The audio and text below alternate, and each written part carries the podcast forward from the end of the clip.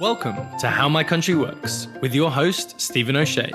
Next up, in West Africa, with the capital Yaoundé, a population of 27.5 million and functioning as a presidential democracy, is Cameroon. In 2018, Paul Biya was re elected president of Cameroon for his seventh term. The aging autocrat, who will turn 90 this year, has been president of Cameroon for the last 40 years and is the continent's second longest serving leader. However, President Biya is now struggling to keep the peace in his country, the primary element that made him acceptable to Western leaders. Since 2016, he has been battling a minor civil war with the English speaking region of the country. But how did the country of Cameroon get to this place? In order to dive a little bit deeper into this and the historical and political climate of Cameroon, I'm joined on the show by Dr. Seraphine Kamdem, who is a lecturer of African Studies at SOAS University of London. Seraphine, welcome to the show. And could you start by just giving us a bit of an introduction to Cameroon? Cameroon is a very interesting country, but there are a number of things about the country that many people don't know or that they really would benefit from knowing because it's a very interesting country in terms of its history. Absolutely. So, could we start with a bit of that history? Towards the end of the 19th century, the Germans came to the area that is known today as Cameroon, and then they settled there and they colonized as the German Cameroon. Interesting. But the countries that come to dominate Cameroon are actually France and Britain. How does that happen? With the First World War and the fact that the Germans lost the First World War, Cameroon was then granted as a mandate territory to both France and the uh, United Kingdom, the British Empire. So it was then divided into what was then known as French Cameroon and then the British Cameroons.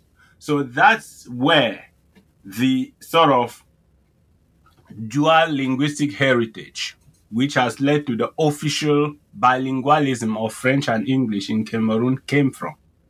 Right, of course. So the country is actually split in two by the colonial powers and is dominated by them for around 50 years. How does it eventually achieve its independence?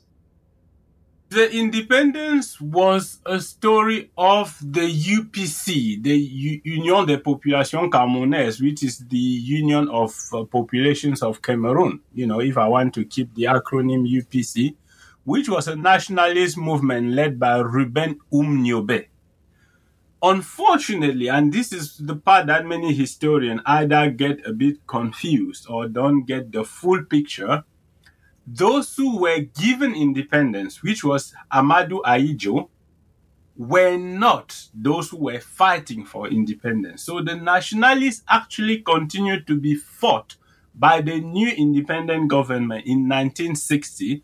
And there was a bloody war against those who were then considered at the time like the rebels. And that war was supported by the French government, which sent military troops. Right. So the country achieves independence in 1961, but it's pretty unstable, and there's notable infighting between the different groups involved.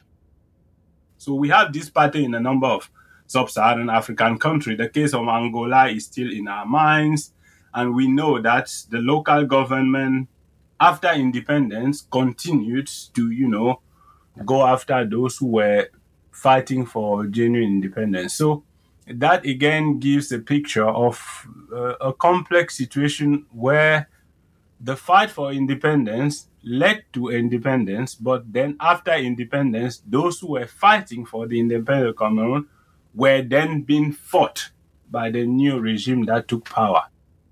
Yeah, right. And this government is headed up by Amadou Ahidjo as the country's first president. But then he's succeeded by Paul Biya in 1982 and Biya has remained in charge to this day, even though he's currently 89 years old. Can you tell us a bit more about Paul Biya? He is the product, and that has to be said. Um, he's the product of what is known as the Françafrique.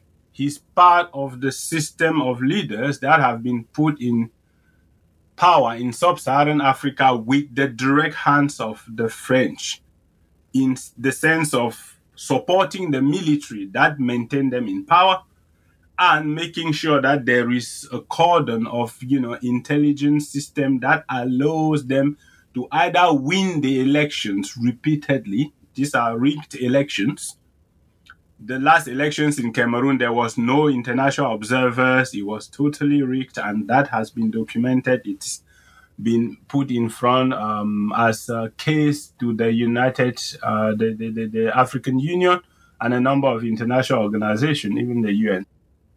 So there are elections, but they're not exactly free and fair. But how did Paul Biya actually get into this position in the first place? He was the prime minister under Ahidjo from 1975. That's why some historians are very clear that Paul Biya has been actually within what you would consider as presidential power from 1975. It is true. Because in 1975, he was already prime minister with executive power. That is, he is like the vice president in the American system at the time. When Ahidjo resigned, that is, you know, relinquished power in 1982, constitutionally, Paul Biya then assumed office as president of the republic because that was what was in the constitution. But he made sure to change the constitution so that that cannot happen because he was always afraid that if something were to happen to him or if he were forced to resign, then his prime minister would take power. So he made sure he would, you know, cut the bridge that he had just crossed to get to power. So from 1975, he was prime minister with vice presidential power, so to say. Interesting. 1982, he takes over from Ahidjo because Ahidjo had decided for a number of reasons that today uh, remain very nebulous. We don't know exactly what was the arrangement with France to resign and to relinquish power, which then passed on to Paul Biya. Paul Biya, 1982, has been winning each and every election for the last 40 years. And that cannot be a democratic system because there is a history of popular unrest which has culminated into what you know today being called the civil war in the Noso. The Noso is the northwest and southwest provinces, which is raging now with thousands of victims and casualties. So Paul Biya took power from Ahidjo from 82 and has been the president since. It's a very dictatorial regime, you know, and he's been in power for 40 years so far. That's so fascinating, as I think because you don't hear about Cameroon too much in the Western media, people assume that the country is relatively stable and free, but it actually has one of the longest serving authoritarian leaders in the world. Can you also talk more about the civil war you mentioned? Yes, the current civil war is the two Anglophone regions. So the administrative structure of Cameroon or divisions of Cameroon is that you have what used to be called provinces, which is literally like the, you know, the states, if you want to find some sort of equivalence and they are now called regions. So you have 10 of them making up Cameroon. Eight of them are formerly French speaking. That is, is what was known as le Cameroun francophone ou Cameroun français, so French speaking francophone. And two of them are what used to be the British Cameroons. And those Anglophones, as they are called locally, have always been discriminated against for various reasons by the majority of the francophone elite who has been running the country and has the real control of political power, even though there are a number of mechanisms for power sharing. And it is those frustrations, that discrimination that has accumulated over this, the decades that actually exploded out from 2016 when there were marches in the streets in those Anglophone regions asking for basic recognition of the Anglophones' rights, for the validation of their education system. For example, when it comes to legal issues, that it didn't make sense that they would go into a court in the Anglophone region and there would be, you know, the trials and the court proceeding would be totally in French, but also by judges who were Francophone and had not been trained into the Anglophone uh, law system, legal system, which is actually inherited and still based on the British system. Yeah, that makes a lot of sense.